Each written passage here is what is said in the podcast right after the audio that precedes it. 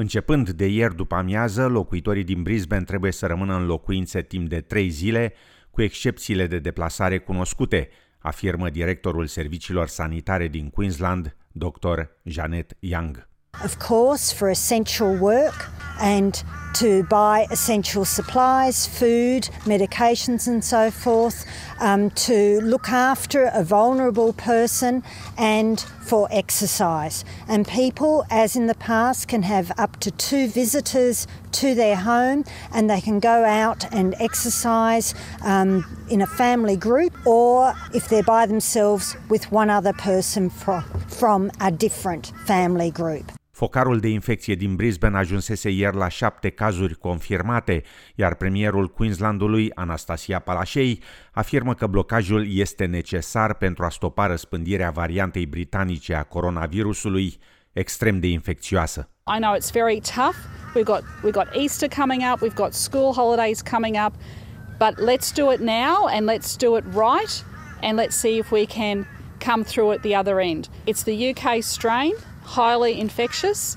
And the last thing I want to see is our most vulnerable in our community, or people uh, ending up uh, in our COVID wards in our hospitals. So this is a protective measure, but it's absolutely the right thing to do based on the health advice. Restricțiile sunt impuse și în restul Queenslandului, după ce una dintre persoanele infectate a călătorit la Gladstone.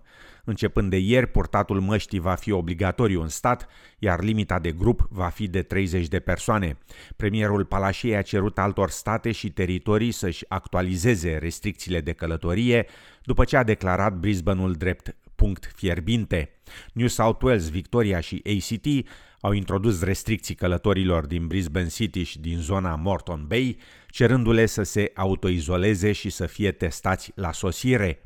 Sâmbătă, Australia de Vest a anunțat că toate persoanele sosite din Queensland vor trebui să se autoizoleze timp de 14 zile, indiferent de rezultatele testului COVID-19. Ministrul Sănătății din Queensland, Yvette Dat, afirmă că va contacta oficialii din New South Wales după ce două persoane legate de focarul din Brisbane au vizitat recent statul. I will be making a phone call to the New South Wales Health Minister, particularly because two of individuals have been in Byron Bay while they've been infectious. So, can I just remind people again, no matter where you are in Queensland or if you have been travelling in Queensland uh, since Saturday, the 20th of March, and you've been in Greater Brisbane, if you have any symptoms whatsoever, uh, please get tested. În Australia, procurorul general Christian Porter și ministrul apărării Linda Reynolds au fost înlocuiți din funcție într-o remaniere a cabinetului după o serie de scandaluri legate de comportamentul față de femei. Primul ministru Scott Morrison a anunțat că domnul Porter a fost numit ministru al industriei, în timp ce Peter Dutton preia portofoliul apărării de la Linda Reynolds. Micaelia Cash a fost promovată în funcția de procuror general și ministru al relațiilor industriale, înlocuindu-l pe Christian Porter, care și-a pierdut funcția după lansarea unei acțiuni de defăimare împotriva postului public ABC. Karen Andrews îl va înlocui pe Peter Dutton, devenind astfel prima femeie australiană în funcția de ministru de interne. Primul ministru Scott Morrison afirmă că schimbările duc la cea mai puternică reprezentare feminină în cabinet. But it's not just about the size of the female contingent in my cabin, but it's the skills and the experience, it's the perspective, and it's the collaboration they bring to our nation's most difficult tasks. Canada suspendă vaccinul Oxford AstraZeneca COVID-19 pentru persoanele cu vârsta sub 55 de ani, după noi îngrijorări că ar putea fi legat de formarea de cheaguri de sânge după vaccinare. Comitetul Consultativ Național pentru Imunizare a recomandat măsura ca precauție în timp ce investigează siguranța vaccinului. Un înalt oficial din domeniul sănătății afirmă că un efect secundar rar, dar foarte grav, a fost observat după vaccinarea cu AstraZeneca, în primul rând la femeile tinere în Europa.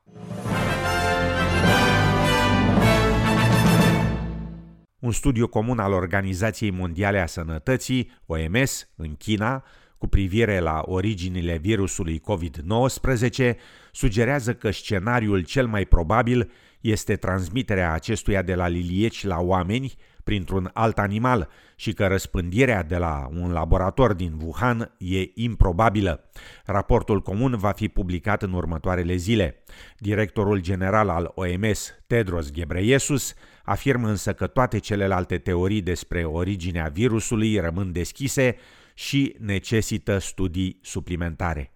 WHO has received the full mission report over uh, the weekend. The report, of course, was sent under embargo. It's not public yet. Under embargo to member states based on their request.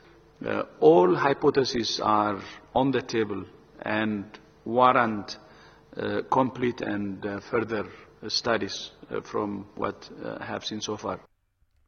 În Australia, mii de întreprinderi și muncitorii australieni se confruntă cu un viitor incert după încetarea programului JobKeeper duminica trecută. Schema de subvenții salariale a inclus 960.000 de australieni și 370.000 de companii. Trezorierul federal Josh Frydenberg afirmă că programul nu a fost planificat niciodată să fie permanent. You see, we can't keep spending borrowed money forever. And this is a program which was always temporary. It was initially for six months. We extended it for another six months. It has to come to an end, but there are other programs that are in place. Pe de altă parte, liderul opoziției, Anthony Albanese, afirmă că nu există suficiente locuri de muncă pentru a anula programul JobKeeper. There are so many more people unemployed than there are vacancies. That's the fact of the matter. There's 2 million Australians are either unemployed or want additional hours. Banca Federală a Australiei afirmă că subvenția salarială a salvat mai mult de 700.000 de locuri de muncă, estimările oficiale situând pierderile de locuri de muncă între 100.000 și 150.000. Rata șomajului este în prezent de 5,8%. În România, duminică s-au înregistrat proteste de stradă împotriva restricțiilor COVID-19 anunțate de guvern. Politicienii par să se fi împărțit în două tabere, una a celor care susțin că restricțiile trebuie păstrate și alta care critică măsurile impuse. Între timp, numărul infecțiilor crește, iar a celor internați la terapie intensivă a atins cifre record. Amănunte în reportajul colegilor de la TVR. Ca răspuns la protestele organizate în capitală și în mai multe orașe din țară, guvernanții cer participanților să respecte legea și să nu pună în pericol sănătatea celorlalți. Oamenii trebuie să respecte legea, toți trebuie să respectăm legea. Eu înțeleg pe români că uh, după un an de zile uh, au obosit. Toți au obosit.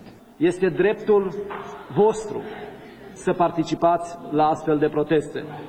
Dar nu puteți pune în pericol sănătatea celor din jur.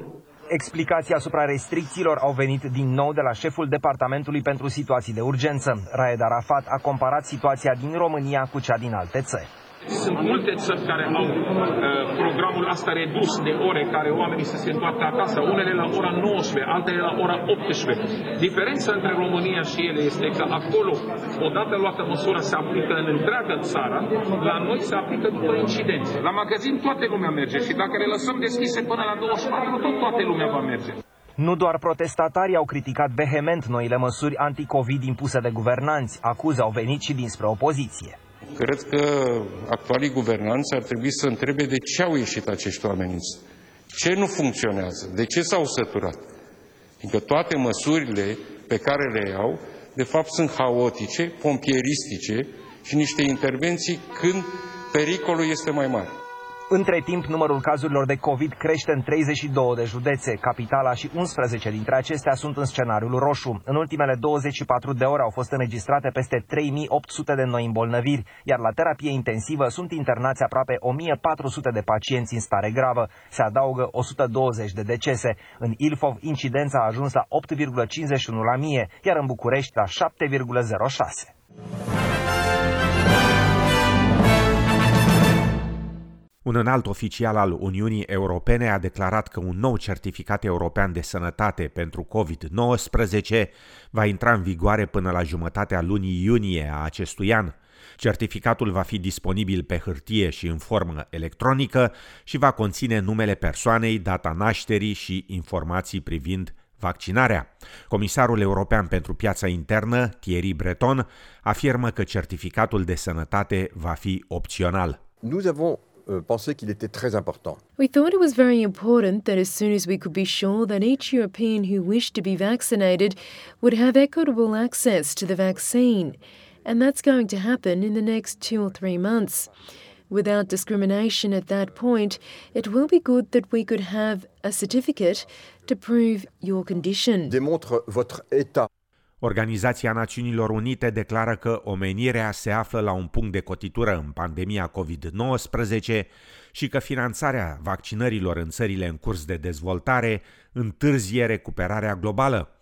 Secretarul general al ONU, Antonio Gutierrez, declară că șase țări au intrat deja în imposibilitatea de a-și plăti împrumuturile, iar o treime din economiile emergente prezintă un risc ridicat de criză fiscală. We are at a turning point in the COVID-19 crisis.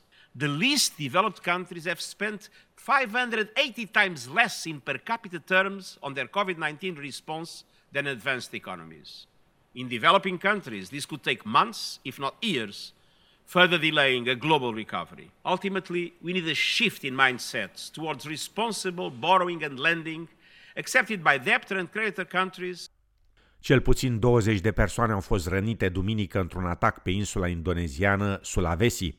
Doi atacatori, bănuiți drept membri ai unei rețele militante asociate grupării statului islamic, și-au detonat vestele explozive în fața unei catedrale catolice în timpul unei liturghii din Duminica Floriilor, cu o săptămână înainte de Paștele Catolic.